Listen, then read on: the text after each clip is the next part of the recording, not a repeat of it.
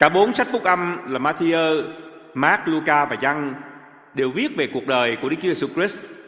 Ít người hơn thì biết rằng cái phần lớn của bốn sách phúc âm chỉ viết về một tuần lễ trong cuộc đời của Đức Chúa Giêsu Christ. Đó là tuần lễ cuối cùng ở trong cuộc đời của Chúa.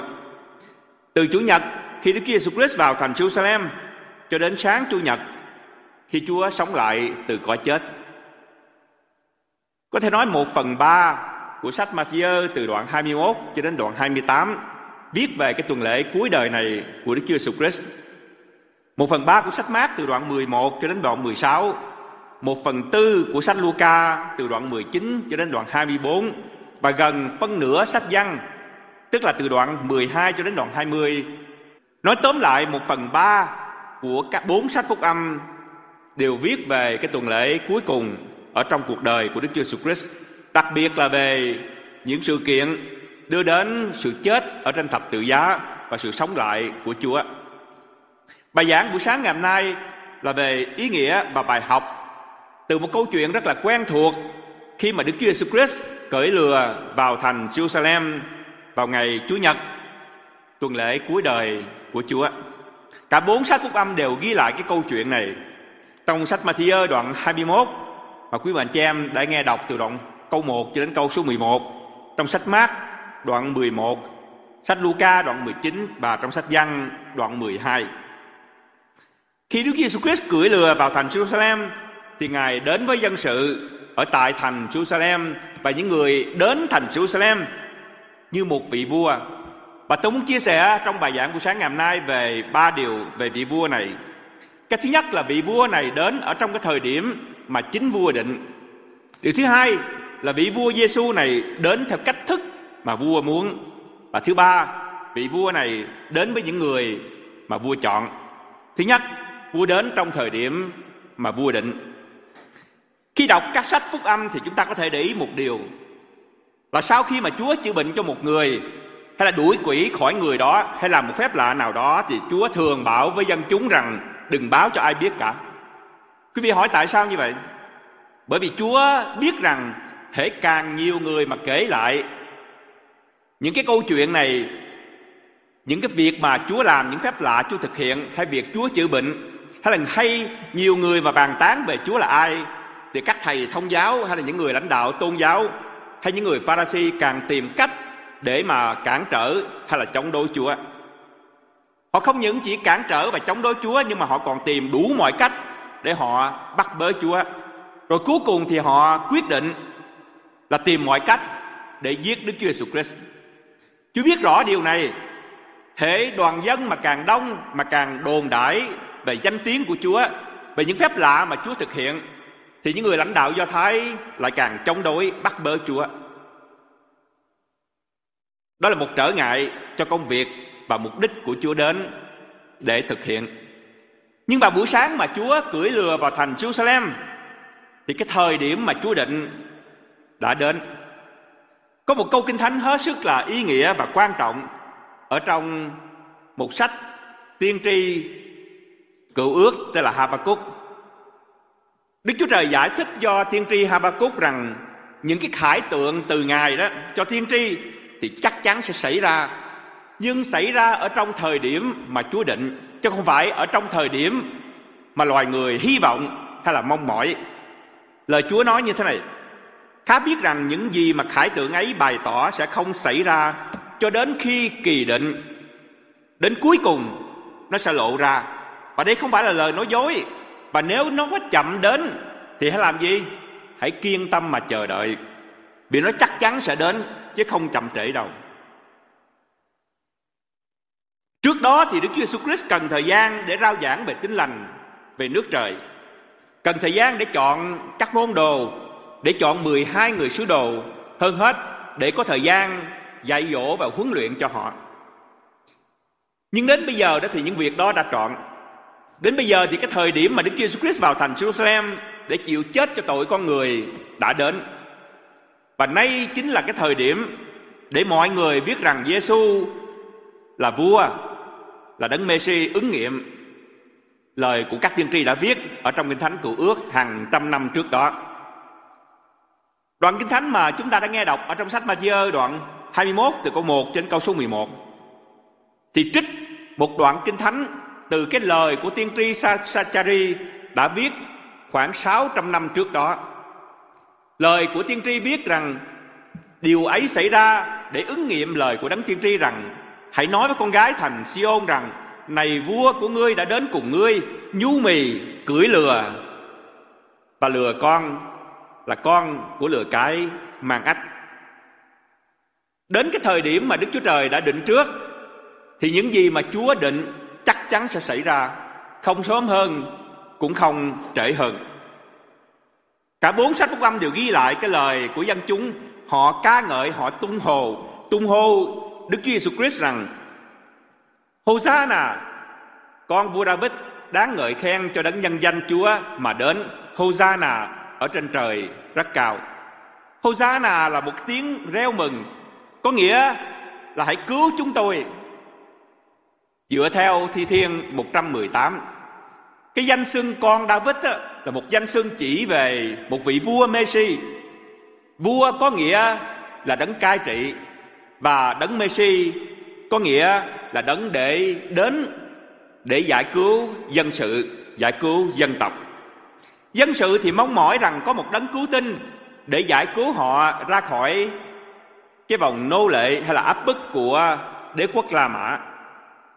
Và cái đấng đem lại, đấng Messi này không những đem lại bình an thịnh vượng cho họ, nhưng ở trong tiếng Hebrew còn có một từ rất là quan trọng là Shalom, có nghĩa rằng cái đấng này còn đem đến cái sự bình an hay là phước hạnh mà Đức Chúa Trời đã hứa ban cho dân của Ngài. Họ đã chờ đợi hằng biết bao nhiêu thế kỷ qua. Như vậy khi đoàn dân mà tung hô rằng Hosanna con David đấng ngợi khen cho đấng uh, nhân danh Chúa mà đến hay là Hosanna ở trên đất cao thì họ không chỉ bày tỏ cái lời ca ngợi nhưng họ còn bày tỏ một cái ước muốn cái lời cầu khẩn rằng xin vua Messi hãy cứu chúng tôi hãy cứu chúng tôi trước đó thì Chúa bảo với những người được Chúa chữa bệnh rằng hãy im lặng nhưng cái thời điểm mà Chúa đã định đã đến thì Đức Chúa Jesus Christ công khai xác nhận qua cái lời mà dân sự ca ngợi tung hô rằng chính Ngài là vua là đấng Messi như các tiên tri cựu ước đã biết hàng trăm năm trước đó.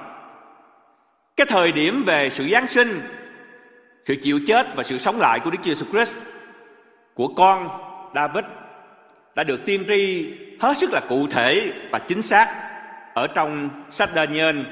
Và bởi vì thời gian, đây là những câu kinh thánh mà tôi đã giải thích trong một bài giảng cách đây vài năm trước đó. Cho nên tôi sẽ không đi vào những chi tiết. Nhưng đây là một đoạn kinh thánh hết sức là quan trọng về tiên tri của Daniel về sự ra đời của đấng Messi. Lời của tiên tri viết trong Daniel đoạn 9 câu số 24 từ câu đến câu số 25 như thế này. 70 tuần đã được định cho dân ngươi và cho thành thánh của ngươi để kết thúc sự vi phạm, chấm dứt tội lỗi, đền xong tội ác, mang lại sự công chính vĩnh viễn vĩnh cửu, làm ứng nghiệm khải tượng và lời tiên tri và sức giàu cho nơi chí thánh. Vậy, ngươi khá biết và hiểu rằng từ khi lệnh được ban ra để tái lập và tái thiết thành Jerusalem cho đến khi vị thủ lãnh được sức giàu xuất hiện, sẽ có 7 tuần và 62 tuần. Quý vị có thể nhớ về đoạn kinh thánh này như là tiên tri của Daniel về các tuần. Đây là tiên tri về các tuần. Trước hết cái chữ các tuần này đó, thì bản dịch mới có phụ chú rằng một tuần ở đây có nghĩa là 7 năm và 70 tuần đó thì có nghĩa là 490 năm. Và theo câu số 25 và câu 27 thì 70 tuần lễ này thì gồm có 3 giai đoạn. Cái giai đoạn thứ nhất là gồm có 7 tuần hay là 49 năm, giai đoạn thứ hai thì gồm có 62 tuần hay là 434 năm và cái giai đoạn thứ ba mà buổi sáng ngày hôm nay chúng ta sẽ không đọc bởi vì không liên quan đến bài giảng này cũng là một tuần hay là 7 năm ở trong câu số 27.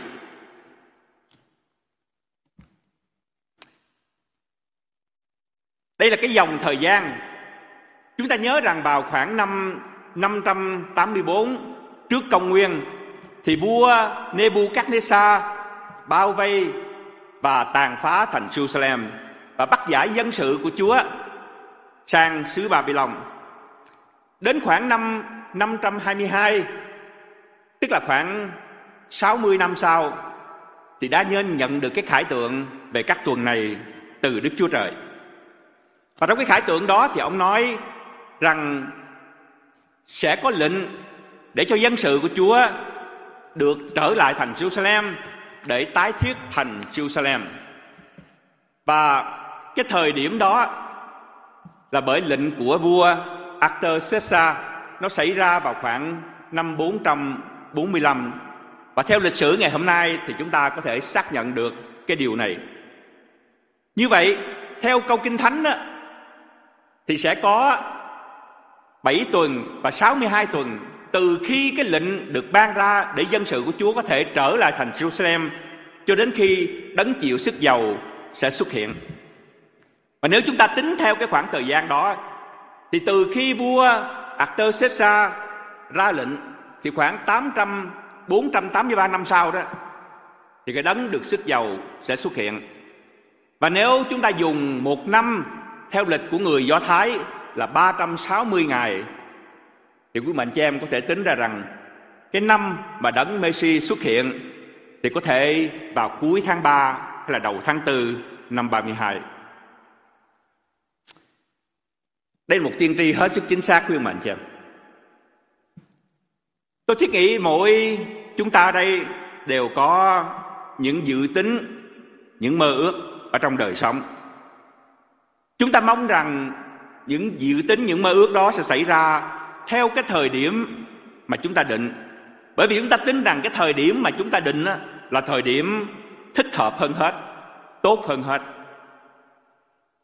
Và khi chúng ta đến với Chúa thì có làm có lắm khi đó chúng ta chỉ cầu xin, chúng ta nhắc Chúa về cái thời điểm và cái dự tính của chúng ta. Và không những như vậy, có lắm khi là chúng ta còn nhắc Chúa về cái cách thức mà Chúa nên thực hiện cái điều đó. Tôi lấy ví dụ như là hai người nam nữ gặp nhau. Họ yêu nhau, họ muốn lập gia đình với nhau. Rồi thì cả hai người, họ định ngày, định giờ. Họ tham khảo với gia đình của hai bên. Họ tham khảo với bè bạn. Rồi sau đó thì họ lập một cái chương trình họ lập cái kế hoạch và khi mà xong hết rồi đó thì hai người mới bắt đầu nghĩ đến cái việc mà cầu nguyện với Chúa cho những cái mơ ước, những dự tính của họ. Thật ra thì cái đôi nam nữ này chỉ muốn nhắc khéo cùng Đức Chúa Trời rằng Chúa ơi, Chúa hãy ban phước để mọi sự đều xảy ra theo cái ý của con và theo cái đời thời điểm mà con đã định. Có phải như vậy không quý mạnh chứ? Tức là chúng ta lập ra một cái chương trình một dự tính gì hết. Tất cả đều xong hết rồi đó, thì chúng ta mới đến với đức chúa trời chúng ta. Chúa nói rằng, chúng ta nói với chúa rằng, chúa ơi, đây là cái chương trình và dự tính của con. Xin chúa ban phước. Chúng ta cần nhớ rằng đức chúa trời là đấng quyết định cái thời điểm cho chương trình và dự tính của ngài. Chứ không phải tôi và quý mệnh chị như lời của tiên tri Habakkuk rằng khá biết rằng những khải tượng ấy sẽ không xảy ra cho đến kỳ đã định. Đến cuối cùng, nó sẽ tỏ ra và không phải là lời nói dối. Và nếu nó có vẻ chậm đến thì hãy làm gì? Hãy kiên nhẫn mà chờ đợi. Và nó chắc chắn sẽ đến, chứ không chậm trễ đâu. Như vậy, vua Giêsu là đấng Messi vào thành Jerusalem thì đúng theo cái thời điểm mà Chúa đã định từ trước muôn đời. Và cụ thể nhất là qua cái tiên tri về các tuần của Đa Nhân ở trong sách Đa Nhân đoạn 9 từ câu 24 cho đến câu số 25. Vua Giêsu đến thành Jerusalem theo thời điểm mà Ngài đã định. Không những như vậy mà vua đến theo cách thức mà vua muốn nữa. Khi Đức Giêsu Christ cưỡi lừa vào thành Jerusalem thì chúng ta nhớ rằng dân chúng chào đón và ca ngợi Chúa. Họ hy vọng rằng Chúa sẽ là vua là đấng Messi để giải cứu họ ra khỏi cái ách nô lệ của đế quốc La Mã. Quý mạnh cho em nhớ cái câu chuyện sau khi Đức Chúa Jesus Christ sống lại thì Ngài đi cùng hai người môn đồ ở trên đường Emmaus và sau khi trò chuyện đó thì những người môn đồ nói với Chúa câu này. Chúng tôi hy vọng rằng Ngài sẽ cứu chân Israel. Chúng tôi hy vọng rằng Ngài sẽ cứu dân Israel. Có nghĩa rằng cái ước mơ, cái hy vọng của họ đó không phải là được cứu tội, hay là được cứu rỗi về đời sống tâm linh. Nhưng họ mong cái đấng Messi này đó có thể cởi cái ách nô lệ của họ ra khỏi đế quốc La Mã. Và đây là chính cái lời mong mỏi của các môn đồ của Chúa. Dân sự thì mong mỏi có một vị vua, như là các vua khác ở trên thế gian này. Nhưng vua Giêsu thì hoàn toàn khác với các vua Chúa ở trên thế gian. Theo lịch sử thì 200 năm trước cái buổi sáng Chủ nhật mà Đức Giêsu Christ cưỡi lừa vào thành Jerusalem, thì cũng có một nhân vật tên là Simon Maccabee cũng vào thành Jerusalem. Và cái buổi sáng mà Simon Maccabee vào thành Jerusalem đó, thì dân chúng ở trong thành cũng reo hò rồi họ ca ngợi, họ lấy nhánh cây, họ trải trên đường, họ cởi áo, họ trải trên đường, cũng giống như là họ đã đối với lại Đức Chúa Jesus Christ họ đối với Simon Maccabee như là một vị anh hùng dân tộc. Bởi vì sao? Bởi vì ông đã giải phóng dân sự ra khỏi ách nô lệ của đế quốc La Mã. Ông đã đem lại độc lập cho đất nước. Tuy nhiên, Simon Maccabee thì không cởi lừa, đặc biệt không cởi lừa con của mạnh chị em mà ông cưỡi gì? Ông cưỡi ngựa. Có một học giả tên là Stanley Howard Worth của trường đại học Đức thì ông cũng là tác giả của sách giải kinh Matthew, và ông giải thích về cái đoạn kinh thánh. Tức là cái hình ảnh mà Đức Chúa Jesus Christ cưỡi lừa con vào thành Jerusalem. Ông giải thích như thế này. Sự vào thành của Đức Chúa Jesus Christ chế nhạo sự vào thành của các vua và quân đội. Người chiến thắng thì không có cưỡi lừa vào thủ đô, nhưng họ cưỡi những con ngựa hùng dũng, dữ tợn, đáng sợ. Nhưng vua Giêsu lại không cưỡi ngựa và không chiến thắng bằng vũ lực hay là gươm giáo. Đức Giêsu Christ cưỡi gì vào thành Jerusalem, quý mệnh chị em? Chúng ta nhớ rằng Chúa gọi các môn đồ để tìm hai con lừa, phải không ạ? Một con ngựa mẹ và con lừa con. Và theo bản dịch mới, nếu của mình cho em có bản dịch mới của mình em đọc, thì chúng ta thấy rằng vua Giêsu này không cưỡi cái con lừa mẹ, mà ngài là cưỡi cái con lừa con. Không có vua nào mà chúa nào khi đến thủ đô như một người chiến thắng mà lại cưỡi lừa cả quý mà chị em đặc biệt là không có vua nào, chúa nào mà đến thủ đô như một người chiến thắng mà lại cưỡi lừa con cả. Tại sao đức chúa jesus christ lại chọn cách này? Thứ nhất là bởi vì chúa là ứng nghiệm của lời tiên tri Sachari viết hàng trăm năm trước đó. Và đây là đoạn kinh thánh mà chúng ta đã đọc. Và trong cái tiên tri này thì tiên tri nói rất rõ rằng cái vị vua này, cái đấng Messi này đó, không những cưỡi lừa, mà còn cưỡi lừa con và cái ý lý do thứ hai nữa là Chúa chủ ý để tương phản ngôi vua của Ngài với ngôi vua của các vua của thế gian. Đức Chúa Jesus Christ không chinh phục hay là áp chế dân sự bằng vũ lực hay là sức mạnh, bằng gươm giáo. Đức Chúa Jesus Christ kêu gọi thuyết phục họ bằng tình yêu thương qua sự yếu đuối và qua sự tha thứ. Chúa cũng không chinh phục dân sự qua chiến tranh hay là giết chóc, nhưng qua sự hy sinh của chính thân và huyết của Ngài trên thập tự giá, qua sự chết của Chúa để hòa giải và đem lại hòa bình giữa người và trời. Chúng ta cũng nhớ rằng Đức Chúa Jesus Christ đến thế gian không phải để tăng thêm lãnh thổ hay là quyền thế hay là vũ lực. Nhưng chính Chúa đã rời bỏ thiên cung ở trên trời. Chúa mất quyền thế của trời để xuống thế gian nơi chuồng chiên máng cỏ. Rồi Chúa chia sẻ cái cuộc sống của những người dân lam lũ, nhọc nhằn, nghèo khó. Chúa tự nguyện bỏ tất cả những cái quyền bình đẳng với Đức Chúa Trời. Như lời của sứ đồ Phaolô viết, chính Ngài đã tự bỏ mình đi, lấy hình tôi tớ mà trở nên giống như hình của loài người. Ngài đã hiện ra như một người tự hạ mình xuống, vân phục cho đến chết, thậm chí chết trên thập tự giá. Đây là cái lý do mà Đức Chúa Christ cưỡi lừa con. Một con vật mà hoàn toàn tương phản với sức mạnh quyền thế chiến thắng của các vua thế gian. Lừa con và lừa mẹ chúng ta nhớ rằng cũng không phải là của Đức Chúa Jesus Christ. Chúa mượn quý mạnh chị em Chúa hỏi mượn có nghĩa rằng Đức Chúa Jesus Christ cũng không có những sản vật quý giá gì của chính Ngài. Chúa chỉ có thể cho dân sự về chính cuộc đời, chính thân xác của Chúa khi Ngài chịu chết trên thập tự giá cho tội của muôn người. Và nếu tôi và quý mạnh chị em muốn biết về vua Giêsu khác với vua Chúa đời này thế nào thì chúng ta hãy nghiệm lại những gì mà Chúa nói và Chúa làm. Không phải chỉ những gì mà Chúa nói quý mạnh chị em, nhưng những gì mà Chúa làm. Bởi vì ngày hôm nay đó hay là từ xưa đến bây giờ đó thì chúng ta nghe rất nhiều những lời hứa của các vị vua, những nhà lãnh đạo chính trị vân vân. Nhưng những gì mà họ hứa với những gì họ làm có nhiều khi hoàn toàn khác với nhau cả. Nhưng tôi muốn cùng quý mạnh chị em suy nghĩ về một vài điều chính Đức Chúa Jesus Christ đã nói và đã làm.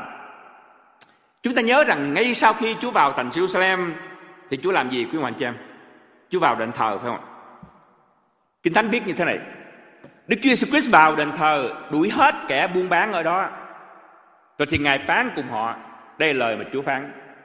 Có lời chép rằng, nhà ta sẽ gọi là nhà cầu nguyện, nhưng các ngươi thì làm cho nhà ấy thành ra ổ trộm cướp chúng ta hỏi rằng, vua này hay là đấng Messi này là ai mà tự xưng cái đền thờ của dân tuyển của Chúa thờ phượng là nhà của ta và nổi giận khi nhà của ta không muốn như ý của ta. Ngài là ai? Chỉ có chủ thì mới có quyền vào nhà và đánh đuổi những cái người ở trong nhà đó, những người mà không làm theo ý của chủ, phải không quý mạnh chứ em? Chỉ có chủ thì mới có quyền đòi hỏi những thay đổi ở trong căn nhà đó. Như vậy cái vị vua này không phải là vị vua chiến thắng, chinh phục lãnh thổ đất đai, nhưng là chúa là chủ của cái nơi mà dân tuyển của chúa thờ phượng đây là vị vua tâm linh của con người vua của con tim của tâm lòng của tôi và quý mạnh cho em Giêsu Christ chính là Đức Chúa Trời, là đấng mà mọi người thờ phượng. Và chúng ta nhớ rằng đến tối thứ năm tuần lễ đó đó thì vua Giêsu khi ăn buổi tối cùng các môn đồ thì ngài làm gì quý mạnh cho em? Ngài cởi cái áo ngoài ra rồi ngài quỳ xuống và rửa chân cho các môn đồ. Có vua nào lại làm những điều này quý mạnh cho em? Sau đó thì Chúa bị phản bội, Chúa bị bắt từ giữa khuya thứ năm cho đến sáng thứ sáu thì vua này là chịu xử một cách bất công qua sáu cái phiên án ba phiên án của người do thái và ba phiên án của người la mã đến sáng thứ sáu thì vua giêsu này là chịu tra tấn hành hạ người ta nhổ vào mặt của ngài, người ta đánh vào đầu của ngài đến trưa thứ sáu, thì vua giêsu lại bị treo ở trên thập tự giá giữa hai tên trộm cướp Vài tiếng đồng hồ sau, thì Chúa chết ở trên thập tự giá. Đến chiều tối đó, thì cái xác của Ngài được để vào một cái ngôi mồ và chúng ta nhớ rằng cái ngôi mồ đó cũng không phải là của Chúa, cứu mạnh cho em. Cái ngôi mồ đó chỉ là ngôi mồ mượn. Như vậy từ khi Đức Chúa Christ cưỡi lừa vào thành Jerusalem, cái con lừa đó cũng không phải là của Chúa. Cái ngôi mồ mà người ta để xác Chúa cũng không phải là của Chúa. Như vậy chúng ta nghĩ rằng vua Giêsu này là ai? Tại sao Ngài lại chịu chết như vậy? Tại sao Ngài lại gọi rằng cái đền thờ là nhà của ta?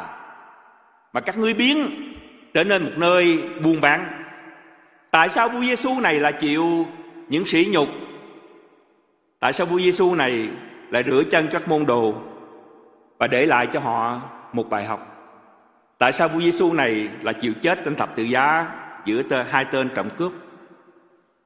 Tôi hỏi quý mạnh chị em có vua chúa nào của đời này mà hành động như Đức Chúa Jesus Christ chúng ta? Chịu nhận những khổ hình oan uổng cho tội của muôn người như Đức Chúa Jesus Christ chúng ta. Như vậy nếu quý vị tin rằng Đức Chúa Jesus Christ chỉ là đấng cứu tội cho quý vị, nhưng quý vị từ chối nhận Giêsu đó là vua là chúa của đời mình thì tôi thiết nghĩ quý vị đã hiểu lầm về Đức Jesus Christ của chúng ta. Có nhiều người khi chúng ta đến với Đức Chúa Jesus Christ, chúng ta xin Chúa tha tội, nhưng chúng ta không nhận tội của anh chị em.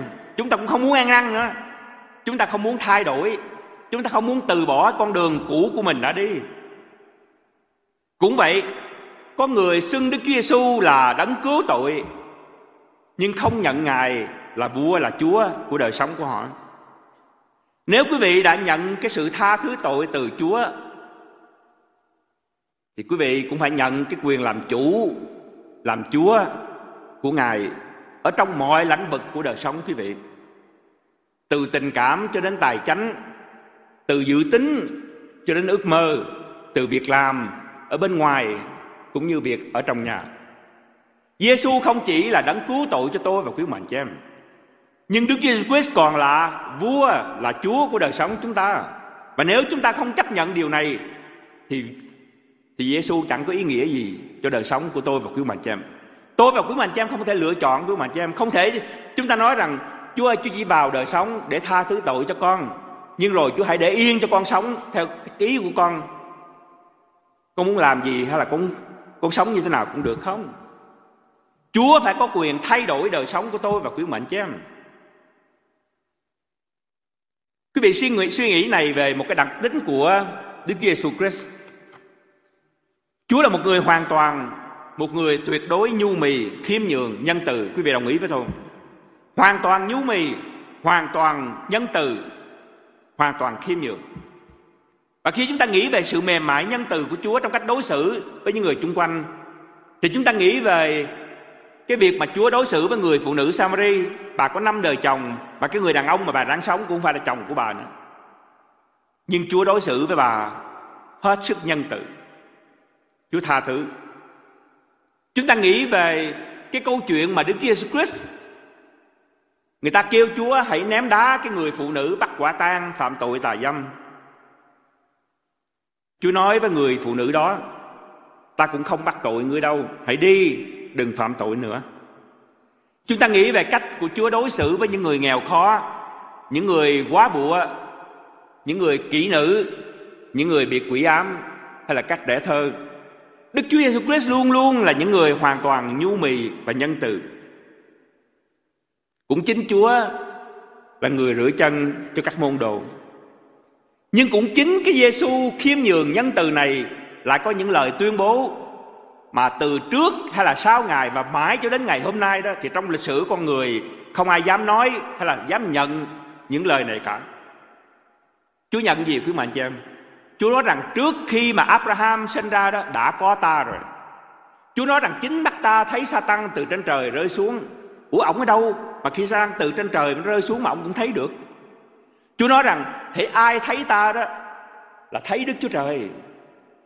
Hãy ai không biết ta thì không thể đến với Đức Chúa Trời. Bởi vì ta là đường đi, là lẽ thật, là sự sống.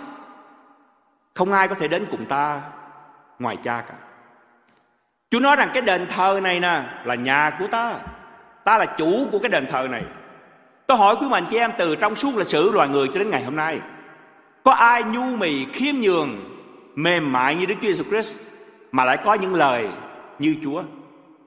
Có ai không quý mà chị em? Không. Không có một nhân vật nào mà có thể nói như Đức Chúa Jesus Christ của chúng ta. Những người khiêm nhường thì không thể tuyên bố những điều mà Đức Chúa Jesus Christ tuyên bố. Những người mà tuyên bố những lời mà như Chúa đã tuyên bố thì hoặc chúng ta nghĩ rằng họ là điên hạng nặng, phải không quý mạnh chị em? Hoặc là họ những người mà nói dối mà không có biết xấu hổ. Tức là ta nói rằng nói dối mà không chấp mắt đó quý mình. Nhưng Đức Giêsu Christ của chúng ta là một người hoàn toàn khiêm nhường, nhân từ nhu mì. Nhưng Chúa lại phán những điều mà từ xưa đến nay trong lịch sử con người không ai có thể phán những điều đó. Như vậy tôi hỏi quý vị, quý vị tin Giêsu nào? Cái câu trả lời là Giêsu đấng chịu chết cho tội của quý vị, tha thứ tội cho quý vị để quý vị có thể sống theo ý riêng của mình là Giêsu mà có thể làm Chúa, làm chủ ở trong mọi lãnh vực của đời sống, quý vị. Dân chúng ngày xưa khi thấy Đức Chúa Jesus Christ cưỡi lừa vào thành Jerusalem, thì họ chỉ hy vọng rằng có một vị vua để giải thoát cho họ ra khỏi ách thống trị của đế quốc La Mã. Họ nghĩ rằng đây là cái ước mơ lớn hơn hết. Tại vì nếu họ được giải phóng khỏi cái ách nô lệ của La Mã, thì đời sống của họ sẽ được hanh thông, họ sẽ được bình an, họ sẽ được ấm no, hạnh phúc, vân vân. Nhưng Đức Jesus Christ không đến thế gian để giải quyết vấn đề đó của mình chứ. Chúa không đến thế gian để giải thoát cho dân sự ra khỏi đế quốc La Mã. Nhưng quan trọng hơn hết, Chúa đến thế gian để giải thoát cho dân ra khỏi cái ách nô lệ của tội lỗi và hơn hết, để cứu họ ra khỏi cái sự chết đời đời ở trong địa ngục tôi thưa thật rằng cái ước nguyện của con người chúng ta có lắm khi nó rất nhỏ và nó ngắn hạn khi chúng ta so với cái dự tính và kế hoạch của Đức Chúa Trời. Và khi chúng ta hiểu về kế hoạch và dự tính của Đức Chúa Trời và chúng ta hoàn toàn tin tưởng và chấp nhận thời điểm cũng như cái cách mà Chúa sẽ sẽ giải quyết, thì lúc bây giờ chúng ta mới tìm được sự bình an và thỏa lòng ở trong đời sống. Còn nếu không thì tôi và quý mạnh chị em luôn chạy đuổi theo ý riêng của chính mình. Vua Giêsu đến ở trong cái thời điểm mà Ngài định. Vua Giêsu đến theo cái cách thức mà Chúa muốn và vua Giêsu đến với những người mà Ngài chọn. Cái tuần lễ mà Đức Giêsu Christ vào thành Jerusalem nhằm vào một ngày lễ gọi là lễ vượt qua. Dân sự Israel thì có ba ngày lễ lớn và quan trọng hơn hết là lễ vượt qua tức là Passover, lễ ngũ tuần tức là Pentecost và cái lễ liều tạm hay là Tabernacle. Tất cả những người nam đó, từ 12 tuổi trở lên đó, thì đều phải rời làng sớm của họ để họ đến thành Jerusalem mà dự các lễ này. Và trong ba cái lễ lớn đó đó thì cái lễ vượt qua là lễ lớn hơn hết và quan trọng hơn hết. Bởi vì cái lễ này nó kỷ niệm cái sự mà dân của Chúa được giải cứu ra khỏi ách nô lệ của xứ Ai Cập. Có một học giả tên là Joachim Jermas. Ông viết một quyển sách tên là Thành Jerusalem ở trong thời Giêsu. Thì ông ước tính rằng cái dân số ở trong thành Jerusalem, ở trong thời của Đức Giêsu Christ khi Ngài cưỡi lừa vào thành Jerusalem đó, thì độ khoảng từ 20 cho đến 30 ngàn người. Nhưng mà đến cái tuần lễ mà lễ vượt qua đó thì ông ước tính rằng cái dân số ở trong thành Jerusalem đó, thì nó tăng lên gấp 6 lần, tức là vào khoảng 150 ngàn người. 150 ngàn người ở thành Jerusalem xưa là một dân số rất đông, quý mạnh chị. Quý mạnh chị em, có bao giờ dừng lại để hỏi rằng tại sao Chúa lại chọn vào thành Jerusalem khi dân số đông hơn hết? Rất đơn giản, quý mạnh chị em. Bởi vì Chúa chúng ta muốn cứu mọi người, phải không? Chúa muốn cứu mọi người. Như lời của sứ đồ phi rơ rằng, Chúa không chậm trễ về lời hứa của Chúa. Nhưng Ngài lấy lòng nhân từ, hay là nhịn nhục đối với anh chị em, không muốn cho một người nào chết mất, nhưng muốn cho mọi người được cứu. Và trong cái dịp lễ mà dân chúng ở thành Jerusalem, từ ở những làng khác họ đổ số về thành Jerusalem, thì chính buổi sáng ngày chủ nhật đó, Chúa cửa lừa vào thành Jerusalem tôi nghĩ hàng trăm hàng ngàn người đều thấy Đức Chúa Jesus Christ khi họ khi Chúa cưỡi lừa vào thành Jerusalem cả. Tuy nhiên không phải ai nhìn thấy Chúa với chính mắt của họ hay là ai nghe chính tai của họ thì cũng tin Đức Chúa Jesus Christ cả. Có một số người ở trong đoàn dân đông vào sáng chủ nhật đó có thể là họ cởi áo, họ cắt nhanh lá, rồi họ ca ngợi Chúa rằng Hosanna con David. Nhưng tôi tin rằng cũng một số người ở trong đám đông đó, đến sáng thứ sáu đó, cũng là những người mà reo hò rằng, hãy đóng đinh Giêsu đi, hãy đóng đinh nó đi. Phải vì em quý mệnh? Và trong số một, ở trong cái số đông mà chứng kiến Giêsu vác thập tự giá từ thành Jerusalem ra đồi sọ đó, thì cũng có những người mà họ nhạo báng, họ chế giễu, họ khinh bị Chúa nó là cứu kẻ khác và nếu nó là đấng Christ, đấng Đức Chúa Trời đã lựa chọn thì hãy cứu chính mình đi. Nhưng quý mạnh chị em, kinh thánh cũng cho chúng ta biết rằng ở trong số những người chứng kiến cái cảnh mà Đức Chúa Jesus Christ vác thập tự giá lên đồi sọ, thì cũng có những người khóc bởi vì họ yêu mến Chúa. Và ở trên đồi sọ thì Chúa bị đóng đinh giữa hai tên trộm cướp. Lời của kinh thánh biết như thế này một tên trộm cướp bị đóng đinh thì cũng mắng giết ngài, cũng như đoàn dân cũng mắng giết ngài. Nhưng tên kia thì trách nó, ngươi cũng chịu một hình phạt ấy, còn chẳng sợ đức chúa trời sao? Và ông nói, ông tự nhận rằng về phần của tôi đó, thì tôi bị phạt chỉ là sự công bình của đức chúa trời. Hình phạt của chúng ta nhận là xứng đáng với tội chúng ta làm nhưng cái người này là Giêsu này, vô tội. Rồi thì ông nói với Đức Chúa Jesus Christ điều gì? Quý anh chị em. Hỡi Giêsu khi ngài nhớ, khi ngài đến ở trong nước mình rồi, xin hãy nhớ lấy tôi. Và Đức Chúa Jesus Christ trả lời với cái người tử tội đó, quả thật ta nói cùng ngươi, hôm nay ngươi sẽ được ở với ta ở trong nơi Paradis tôi muốn nói gì quý anh chị em? Dù là đoàn dân đông hàng chục ngàn hay là hàng trăm ngàn hay là hàng triệu tỷ người ngày hôm nay, hay là dù là hai tên trộm cướp, thì cuối cùng đó, đến giờ phút cuối đó, tất cả nhân loại chỉ gồm có hai loại người. Một loại người thì từ chối chúa. Một loại người có thể chê bai mắng nhiếc khinh khi chúa. Và một loại người thì họ tin nhận chúa không phải chỉ tin nhận rằng đây là đấng cứu tội của họ, mà họ còn nhận rằng đây là vua của đời sống của họ, chúa của đời sống của họ. Và chúng ta nhớ rằng đọc trong các sách phúc âm thì khi Đức Chúa Christ đi đến đâu, khi Chúa dạy dân sự, khi Chúa thực hiện những phép lạ, thì phản ứng của đoàn dân đó, hay là những người mà nghe lời Chúa, hay là nhìn thấy những phép lạ Chúa làm, đều là như vậy. Có một số người thì nhận và tin, có một số người thì làm gì? Họ hoài nghi rồi họ không tin cái người tin nhận Đức Chúa Jesus Christ không phải bởi vì họ đã chọn Chúa chứ mà anh chị em. Nhưng Kinh Thánh dạy rằng bởi vì chính họ đã được Chúa chọn. Và đây là cái điều mà buổi sáng ngày hôm nay tôi và quý mạnh chị em và những người thật sự tin Chúa, chúng ta cần cảm tạ Chúa. Chúng ta cảm ơn Chúa vì cái lòng nhân từ và sự thương xót của Chúa bởi vì Chúa đã chọn chúng ta. Chúa đã để Đức Thánh Linh của Ngài chạm lòng của tôi và cứu mạnh cho em để chúng ta có thể hiểu về tin lành. Chúng ta có thể mở lòng chúng ta mà đón nhận lời Chúa, đón nhận sự cứu rỗi của Ngài. Nhưng tôi biết chắc rằng cũng có một số quý mạnh cho em ở đây. Quý mạnh cho em cũng nghe cùng một tin lành.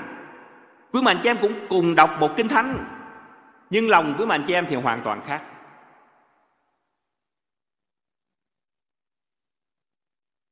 Người ta nói rằng đến cuối đời của mạnh chị em, khi chúng ta đứng trước mặt Đức Chúa Jesus Christ để ứng hầu, để chịu sự phán xét, thì chỉ có hai loại người. Một loại người sẽ nói với Đức Chúa Jesus Christ rằng, Chúa ơi, ý Chúa được nên trong đời sống của con. Và một loại người thứ hai đó, thì họ không có nói gì hết. Chúa nhìn thẳng vào mắt của họ, vào mặt của họ, Chúa nói khi con còn sống đó, ta để cho con sống theo cái ý của con. Chỉ có hai con đường quý mà chị em. Hoặc là chúng ta theo ý của chúa, hoặc là chúng ta theo ý của chính mình. Và dù là trong đoàn dân đông, khi Đức Jesus Christ cưỡi lừa vào thành Jerusalem, hay khi ngài vác thập tự giá lên đến đồi sọ, thì chẳng phải lúc nào cũng vậy sao? Cũng chỉ có hai loại người mà thôi. Tôi hy vọng rằng buổi sáng ngày hôm nay, tất cả con cái chúa dù hiền ở đây hay là trên mạng tuyến, chúng ta chọn để chúng ta có thể nói rằng ý chúa được nên, chứ không phải ý của tôi được nên. Một câu chuyện kể về một người mục sư nhận được một cú điện thoại vào lúc giữa khuya. Và cái cú điện thoại đó thì của một người đàn ông vào khoảng 50 gần 60 xin người mục sư đó hãy đến lập tức đến bệnh viện. Và ông giải thích rằng, bởi vì tôi bị ung thư có thể qua đời không biết ngày nào. Và khi người mục sư chạy vội đến bệnh viện đó, thì tìm thấy cái người đàn ông đó. Nhưng mà ông này, ông lại nói với người mục sư rằng, tôi xin lỗi, mục sư đã làm phiền, mục sư. Nhưng mà bây giờ thì tôi không cần nữa. Bởi vì sau khi mà họ chụp x quang rồi họ chụp MRI đó, thì họ biết rằng tôi không ung thư nữa cho nên thôi cảm ơn mục sư đã bỏ bỏ công bỏ sức. À, mục sư cảm ơn chúa giùm tôi. Thôi bây giờ tôi cũng không cần nữa. Có phải đây là cái hình ảnh của Đức Chúa Trời, của Đức Jesus Christ mà tôi và quý mạnh chị em thường nghĩ hay là không? tức là khi chúng ta có nhu cầu khi chúng ta cần đó hay là khi chúng ta đối diện với những nguy hiểm trong đời sống thì chúng ta mới đến với Chúa và nói rằng Chúa ơi con cần Chúa. Nhưng mà sau khi xong rồi đó quý mạnh chị em cảm ơn Chúa con có đời sống riêng của con Chúa hãy để cho con có sự tự do để con sống theo đời sống và Chúa nói với quý mạnh chị em cũng như tôi rằng, ta để cho con có sự tự do và tôi thưa với quý mạnh chị em, không có một cuộc đời nào nguy hiểm hơn là cuộc đời mà Đức Chúa Trời lại nói với chúng ta rằng, ý của ngươi được nên. Khi Chúa nói với tôi và quý mạnh chị em rằng ý của ngươi được nên, thì chúng ta ở trong vòng nguy hiểm, quý mạnh. Và đây là cái lòng của những người mà ma quỷ nó tiếp tục làm việc. Dân sự ngày xưa vào sáng Chủ nhật khi Đức Chúa Christ gửi lừa vào thành Jerusalem thì mong mỏi và hy vọng rằng Ngài là vua Messi để giải thoát họ ra khỏi các nô lệ thống trị của đế quốc La Mã. Đến ngày thứ sáu thì mong ước của họ đều tan bỡ phải không quý mạnh chị em? Khi thấy vua Giêsu bị đóng đinh chết ở trên thập tự giá. Nhưng đó là chương trình của Đức Chúa Trời. Và chính vì vậy, sứ đồ Phaolô giải thích cho những tín đồ ở hội thánh thành của Corinto như thế này quý mạnh chim. em. Nếu chúng ta chỉ hy vọng ở trong Đấng Christ về đời này mà thôi thì trong tất cả mọi người chúng ta là đáng thương hại hơn cả. Nếu tôi và quý mạnh chị em chỉ đặt lòng tin cậy vào vua Giêsu chỉ cho đời này mà thôi thì tôi thưa với quý mạnh chị em trong số tất cả mọi người dựa vào lời Chúa quý mạnh chị em là những người đáng thương hại hơn hết. Xin đừng làm vậy. Hoặc chúng ta mở lòng mình ra để nhận Giêsu là vua là Chúa của mọi lĩnh vực ở trong đời sống. Hoặc chúng ta nói với Chúa, con muốn ý của con được nên.